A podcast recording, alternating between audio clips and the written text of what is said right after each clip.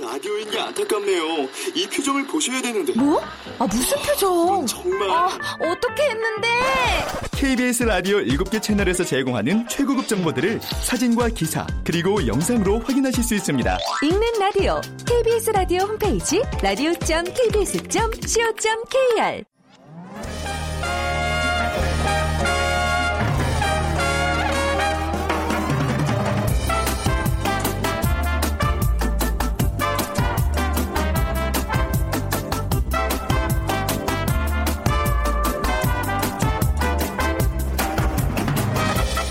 안녕하세요. 빅데이터로 보는 세상 아나운서 최현정입니다. 오늘은 청명이고요. 내일은 식목일이자 한식입니다.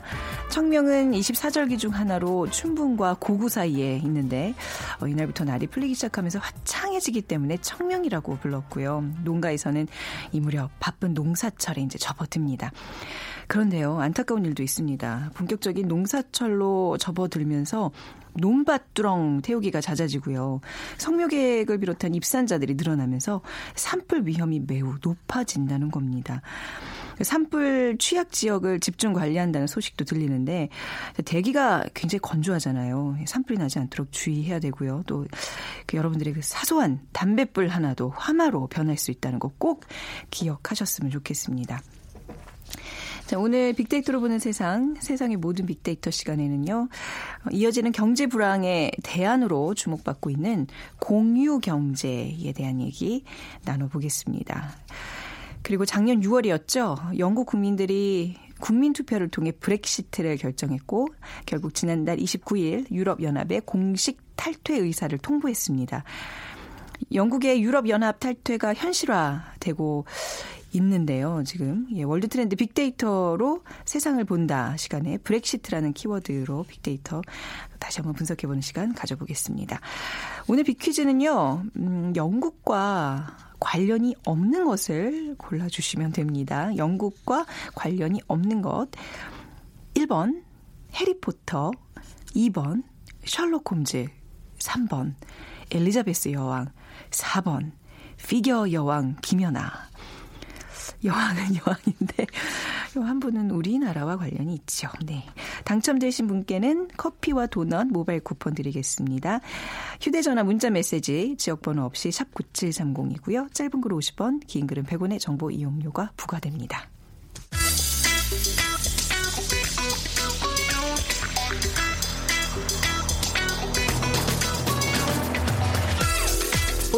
여러분이 궁금한 모든 이슈를 알아보는 세상의 모든 빅데이터.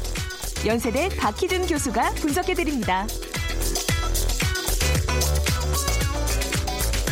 네, 연세대학교 산업공학과 박희준 교수 오셨습니다. 안녕하세요. 네, 안녕하십니까. 네. 자, 오늘 주제가요. 예. 음, 공유 경제예요. 예. 네, 우리가 아는 그 공유는 아닌 거죠. 예. 어떤 건가요? 네. 사실 지금까지의 시장은 물건을 사고 파는 거래가 이루어지는 공간으로 우리가 인식을 했는데요. 네. 최근에는 이제 물건을 사고 파는 것뿐만이 아니라 물건을 빌려주고 빌려 쓰는 그러한 이제 시장이 조금씩 형성이 되고 있고요. 네. 아마 여러분들 그 숙박 공유업체 에어비앤비, 네. 그다음 차량 공유업체, 뭐 집카라든가 소카 같은 업체를 음. 떠올리면 공유 경제에 대한 개념을 조금 이해하실 아, 텐데 네네. 그래서 최근 공유 경제 시장이 급성장하고 있는 가운데 오늘과 목요일 이틀에 걸쳐서 네. 공유 경제에 관한 얘기를 좀 나눠보고자 합니다. 예전에 왜 우리 아나바다 운동이라 해서 아껴 쓰고 나눠 쓰고 바꿔 쓰고 다시 쓰고 이제 뭐 약간 예. 그런 개념이라고도 볼- 봐야 될까요? 어떤 건지 한번 좀 예, 더 자세히 정확히 알아볼게요. 네. 그 공유 경제 개념을 쉽게 풀어주셨는데요. 그러니까 우리 사회에 존재하고 있는 많은 유휴 자원들, 음, 네. 그러니까 수명은 다하지 않았지만 쓰임새가 소유자에 의해서는 음. 쓰임새가 줄어든 그런 이제 재화들을 서로 빌려주고 빌려 쓰는 시장입니다. 네. 그래서 어, 처음에는 이제 그러한 재화들을 빌려주고 빌려 쓰는 개인 간의 거래로 자리 잡기 시작했어요. 음, 그걸 네. 우리가 이제 P2P 시장이라고 네. 얘기하는데요.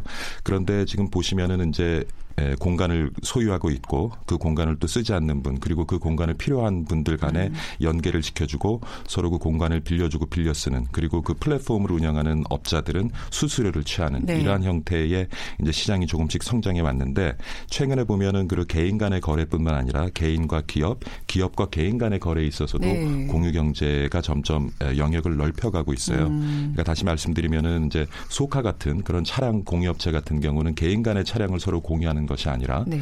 이제 기업이 공유할 차량을 소유를 하고 그 음. 차량을 이제 필요로 한 사람들한테 이제 빌려주는 그런 형식이 되겠고요. 그런 것을 우리가 이제 B2C라고 얘기를 하죠. 네. 그다음에 이제 C2B 형태도 나타나고 있는데, 그러니까 기업의 어떤 그 노동력을 음. 어, 제공을 할 때 어떤 그 단기간에 걸쳐서 필요한 노동력이라든가 공간이라든가 이런 것들을 또 개인이 기업에게 제공하는 그러한 형태도 요즘 또 만들어지고 있고요. 그래서 굉장히 최근에 보면은 그 다양한 분야의 서비스가 만들어지고 있고 또 그 공유 경제 형태도 굉장히 네. 좀 다양화되고 있는 것 같습니다. 우리가 굉장히 생소한 개념 공유 경제하면 그런 줄 알았는데 이미 우리 생활 속에서 많이 접하고 있는 그런 형태네요. 그러니까 어 우리가 렌트 같은 거 많이 하잖아요. 네. 렌트와는 좀 다른 거라고 봐야 될까요? 처음에 공유 경제가 네. 이제 굉장히 좁은 범위에서 정의될 때는 렌트와 구분이 되어졌어요. 네. 그러니까 쓰지 않는 물건을 서로 나누어 쓰고 빌려 쓰고 하는 네. 에, 그런 형태로 시작을 했는데 지금은 그 공유 경제라는 개념이 점점 확대해가면서 음. 아까 앞서서 제가 말씀드리는 이제 기업과 개인 간에 발생하는 공유 거래 요거는 이제 렌트라고 볼 수가 있습니다. 네. 음. 그리고 최근에는 이제 렌트까지를 포함하는 개념으로 점점 이제 확대가 아, 되고 있죠. 그러니까 공유 경제가 조금 더 큰 범위라고 예. 네, 렌트 까지 포괄하고 있는 그래서 그것을 이제. 앞서서 말씀드린 그런 네. 형태의 다양화로 볼 수가 있고요. 네. 그리고 공유 경제에서 취급하는 재화도 굉장히 다양해지고 있어요. 뭐 아까 P2P 거래, 개인 간의 거래에서 네. 최근에는 어떤 그 금융권, 은행권을 통하지 않고 음. 개인 간에 서로 어, 필요한 자금 그리고 남는 자금을 빌려주고 어. 또 거기서 또 이익을 취한다든가 네. 그다음에 뭐 남는 어떤 그 노동 시간 을 네. 또 서로 공유하기도 하고요. 심지어는 뭐 여성분들 그 명품 백들 좋아하시는데 네. 명품 백들을 또 여러 개가 소유하기 힘들잖아요. 그래서 네네. 어, 한두 개를 소유하고 있는 분들끼리 어, 어떤 그 예. 모바일 상에서 장을 만들어서 서로 가지고 있는 명품을 서로 공유해서 쓰기도 네, 하고 옷도 서로 빌려 옷도 받고 서로 있고 예, 네네. 빌려 쓰기도 하고요. 음. 그다음에 또그 구직자들 네. 사실 에, 면접을 많이 보게 되는데 그때마다 또 양복을 다양하게 구비하기 힘들다 보니까 네네. 그래서 양복을 또 구직자들이 서로 네. 공유해서 면접을 볼 때 입기도 하고 그래서 그 분야도 굉장히 이제 좀 다양해지고 있는 것 같아요. 네. SNS 상에서는 이 공유 경제에 대해서 어떤 견해들을 이렇게 피력하고 있나요? 제가 네. 지난 한 6개월간의 그 자료를 좀 분석을 해 보니까 아직도 많은 분들이 공유 경제에 대한 그 뭐 어떤 정확한 인식이랄까 견해를 가지고 있지는 않으신 것 네. 같아요. 그래서 한 34% 정도가 긍정적인 견해를 가지고 있고요. 네. 11% 정도는 부정적인 견해를 가지고 있고 나머지는 중립적인 견해를 가지고 있는 거로 봐서는 아직까지는 우리 사회에서 음. 그런 공유 경제에 대한 인식이 높지는 않다. 근데 에, 공유 경제가 지금 급성장하고 있다고 말씀은 드렸는데 네. 실제적으로 그 글로벌 시장을 살펴보면은 한 95% 이상이 북미하고 유럽 지역에서 형성이 되어져 있어요. 아, 네. 뭔가 이렇게 선진 형태의 예. 어떤 경제 개념이라고 봐야 되, 될까요? 그래서 네. 그 공유 경제 아까 시작을 개인 간의 어떤 물건을 빌려주고 빌려 쓰는 그런 거래로부터 어, 네. 출발한다고 말씀을 드렸는데 그래서 아무래도 그 사회의 어떤 구성원 간의 신뢰 네. 이것이 그렇죠. 공유 경제 신뢰, 문제 네. 음. 공유 경제를 활성화시키는데 굉장히 중요한 덕목이라고 생각이 되고요. 네. 아직 우리가 그 부분에 있어서는 조금 취약하지 않나 하는 생각도 해봅니다. 그리고 네.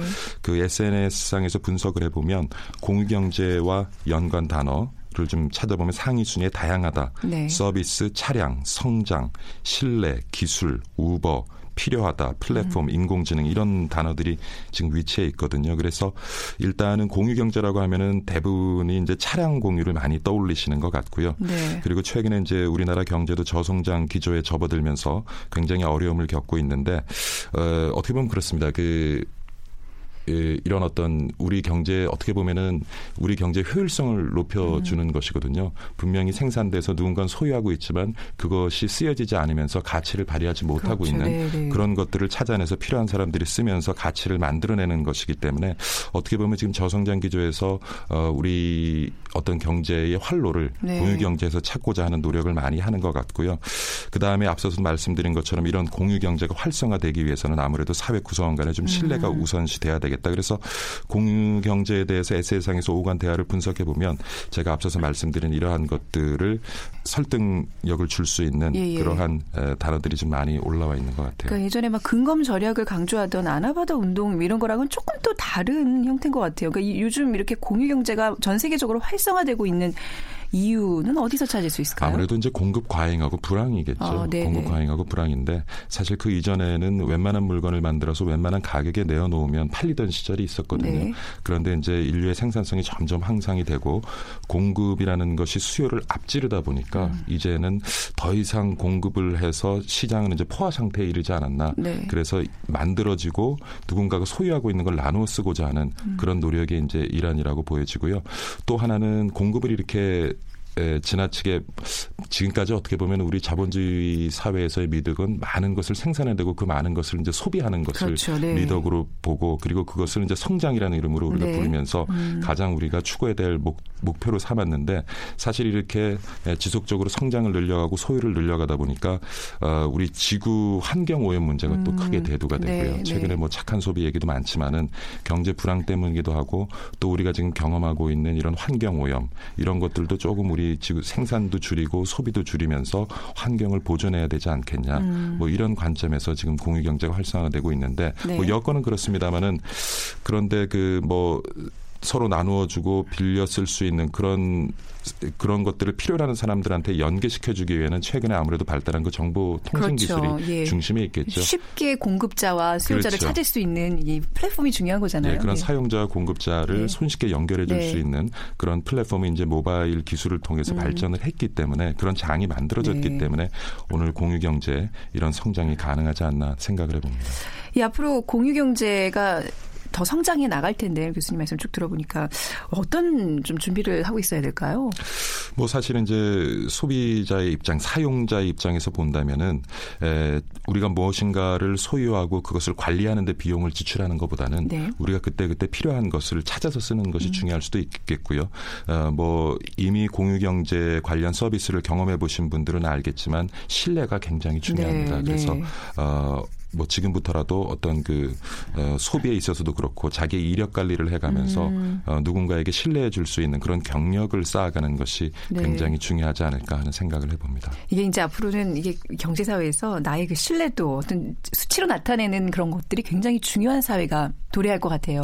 이미 뭐 그 공유 경제 네. 시장이 많이 커져 있는 선진국 같은 경우에는요, 음. 공유 경제 관련 서비스 관련해서 네. 그것을 이용한 사용자들의 어떤 신뢰, 네. 신용, 신용 이런 것들을. 벌써 수치화하고 점수화해서 그것을 이력으로 관리해 나가는 그런 서비스를 또 제공하는 업체들도 생겨나고 있습니다. 그렇군요. 오늘 공유 경제에 대한 이야기 첫 번째 시간이었고요. 다음 시간에 더 얘기 이어가도록 하겠습니다. 자, 연세대학교 산업공학과 박희준 교수였습니다. 감사합니다, 교수님. 네, 감사합니다.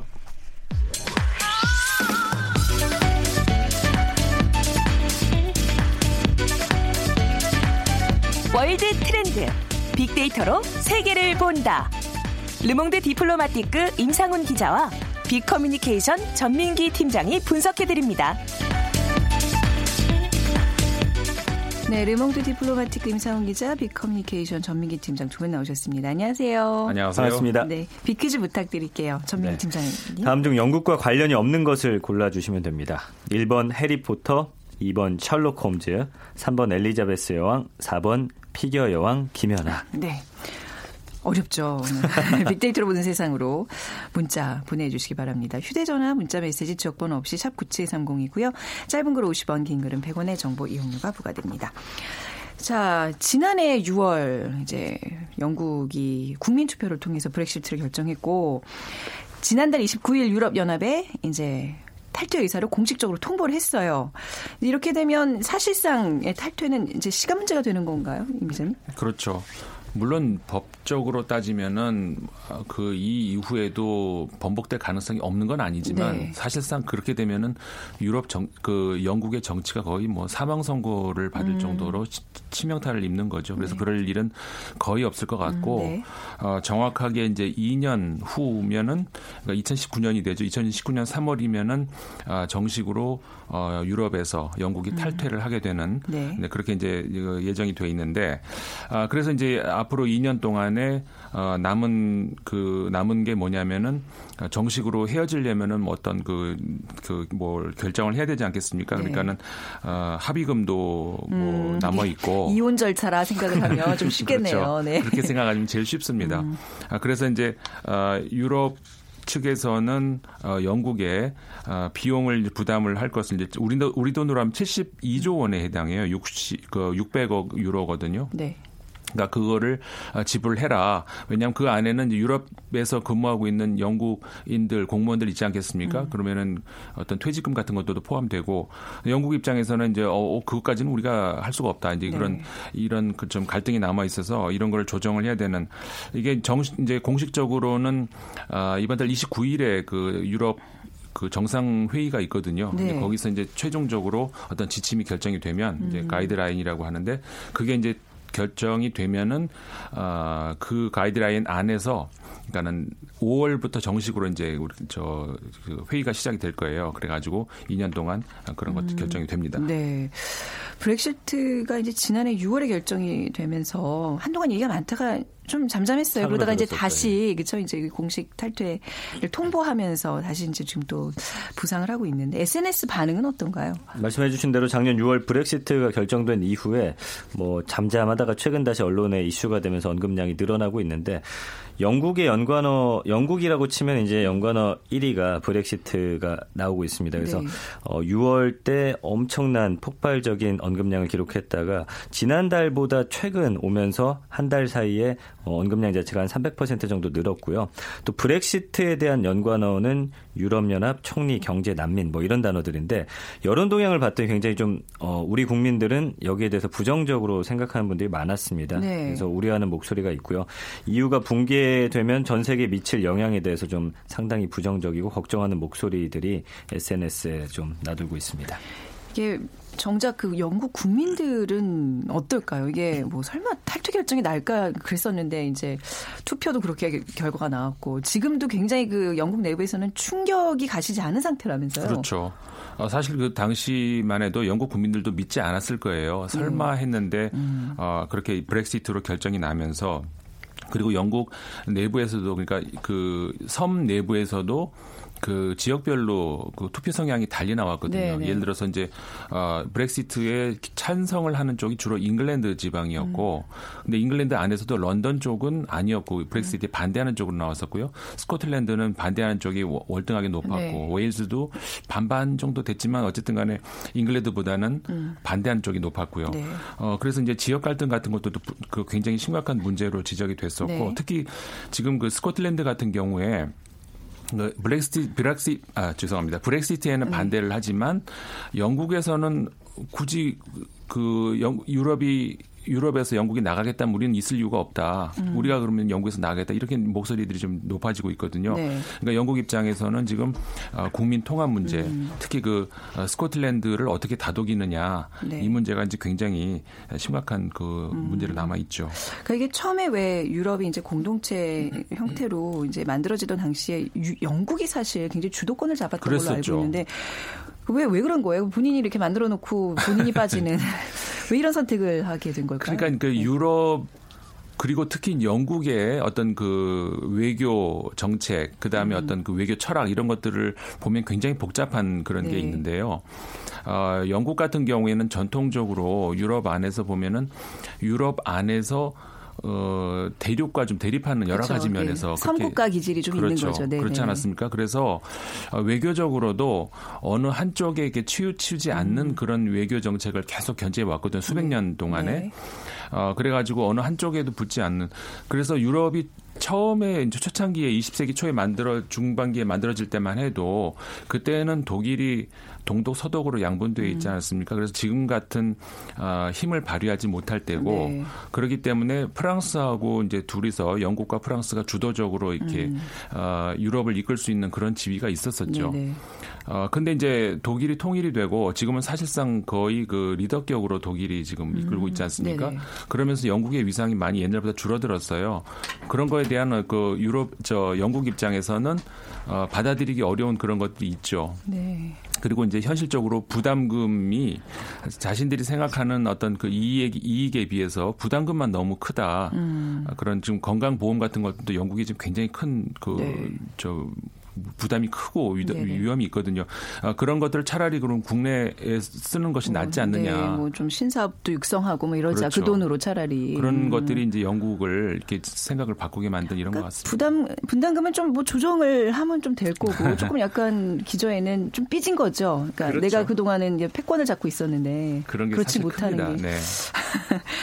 그 영국인들의 이제 엑소더스 대탈출 가능성이 또 제기되고 있어요. 네, 그 영국인이 아니라 이제 27개 나라에서 자유롭게 유럽인으로 살던 영국인들이 네. 좀 반발이 있는 건데요. 그러다 보니까 지금 프랑스라든지 독일 시민권을 획득하는 영국인들이 상당히 음. 어, 늘고 있습니다. 네네. 그래서 이 런던 주재 프랑스 대사관에 프랑스 여권을 신청한 영국인 수가 지난 9개월 동안 40%나 급증을 음. 했다라고 하고요. 그러다 보니까 이제 이런 엑소더스에 대한 가능성이 제기가 되고 있고 또 영국 밖에 있는 영국인들의 경우도 마찬가지입니다. 그래서 독일에 사는 영국인이 한 10만 명 정도 되는데 네. 이들 중 상당수가 독일 시민권을 취득하겠다라고 의사를 드러내고 있습니다. 네. 어, 실제로도 베를린, 함부르크, 프랑크푸르트 이 세 개 도시에서 독일 여권을 얻은 영국인이 그 전해보다 6배나 증가했다라는 네. 수치가 나오고 있거든요. 결국 뭐 반대했던 사람들 투표에서 브렉시트를 반대했던 사람들 중 또 대다수는 이렇게 어, 다른 나라의 여권을 신청하면서 어, 시민권을 얻으려는 움직임들이 벌써부터 보여지고 있습니다. 영국에 사는 이제 사람들뿐만 아니라 이제 영국에 본부를 두고 있는 그 굵직한 회사들이 많잖아요. 그렇죠. 금융회사는 이런 회사들도 지금 다른 곳으로 옮기려는 움직임이 많이 실제로 일어나고 네. 있나요? 그렇습니다. 사실 그 브렉시트가 그 Britain의 exit잖아요. 네. 근데 그것에 다시 또 다시 이제 exit가 되는 거죠. 음. 어 그래서 어 영국이 유럽에서 나가겠다면 우리도 나가겠다라고 하는 특히 그 말씀하셨습니다만 런던 하면은 미국의 월스트리트와 함께 금융 허브로 굉장히 유명한 데 아니겠습니까? 네. 그런데 거기에 그 본사를 두고 있는 그리고 하- 혹은 이제 지점을 두고 있는 그런 어, 금융 회사들 아, 이 회사들이 빠져나가면 사실 영국의 피해가 적을 수는 없거든요. 네. 영국 금융 산업에서 어, 전체 일자리의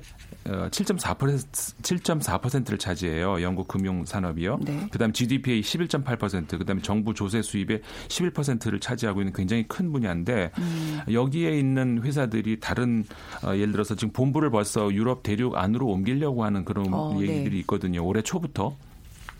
그랬을 때 과- 과연 영국이 그 견뎌낼 수 있을까 음. 그런 우려들이 계속 나오고 있죠. 네.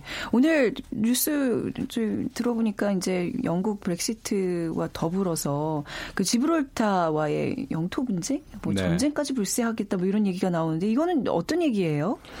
지브롤터가 이제 네. 그 스페인 남쪽에 있는 곳 아니겠습니까? 네. 지중해 쪽에 지금은. 영국이 그렇죠. 영국이 시민지인 거죠. 네, 맞습니다. 영국 영국 관, 관할이죠. 예, 네. 한 저기 1700년대부터 1700년대 부터요. 예, 그 네. 이후로 이제 영국이 관할하고 있는데 근데 이제 유럽 으로 통합이 되면서 결국 크게 보면은 유럽의 영토라고 볼 수가 있었잖아요. 네, 근데 네. 여기서 영국이 빠져나가면 이게 애매해지는 어, 상황이 네, 되는 네. 거죠. 그러니까 EU에서 이걸 건의를 했겠네요. 그렇죠. 어, 땅을 내놔라. 너 나갈 거면. 뭐 그런 그런 거죠. 그런 네, 거죠. 네. 그러니까 이제 스페인 입장에서는 어 그럴 거면 이거 우리 다시 내놓고 나가든지 해라. 음. 네, 네. 근데 그 입장에서 여, 유럽이 스페인의 편을 살짝 지금 들어주고 있거든요. 네, 네. 그러니까 영국 입장에서 벌, 발칵 뒤집혀질 그런 상황이 있는 거죠. 어, 그러니까 뭐 포클랜드에 군대 보냈던 것처럼 이번에 그런 우리가 것처럼. 전쟁을 하겠다 뭐 이제 굉장히 강경하게 나오는 것 네. 같은데 지브롤터 굉장히 좀 어, 들어본 것 같기도 하고 처음 듣는 네. 동네인 것 같기도 하고 어, 디를 말하나요? 그러니까 아까 말씀해 주신 대로 스페인 남부 네. 쪽에 그 어,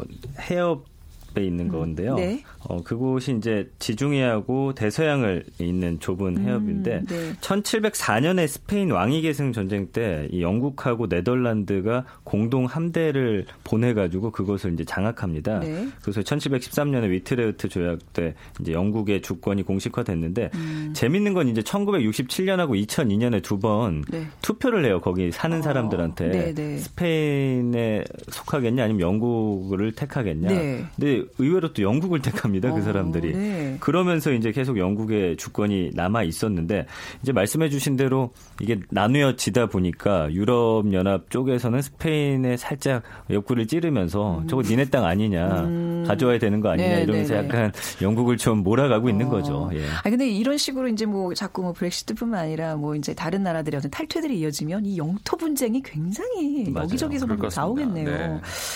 네. 아, 우리가 뭐 어떤 식으로 우리가 이거 바라보는 관전 포인트도 좀 우리가 좀 정리를 해야 될 것 같고. 근데 아무튼 지금 브렉시트 얘기를 하고 있는데요. 사람들이 영국을 이제 막 이렇게 떠나기 시작하면 일자리 공백이 생기잖아요. 네. 지금 빈자리를 뭐 로봇으로 채우겠다 뭐 이런 얘기도 하고 있고. 그 지금 메이 영국 총리가 이런 이야기를 네. 했어요. 그래서 아니 사람 나가면 이제 AI랑 4차 산업 뭐고 하면은 네. 로봇으로 채우면 되지 않겠느냐 뭐 네. 이런 이야기 하고 있습니다. 그래서 현재 연간 30만 명 정도인 이주민도 10만 명 정도로 좀 줄이겠다라고 이야기를 했고요. 네.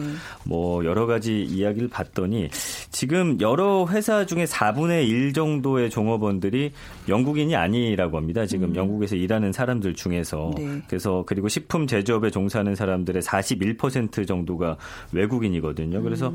어, EU 근로자 수를 줄일 가능성이 커지다 보니까 네.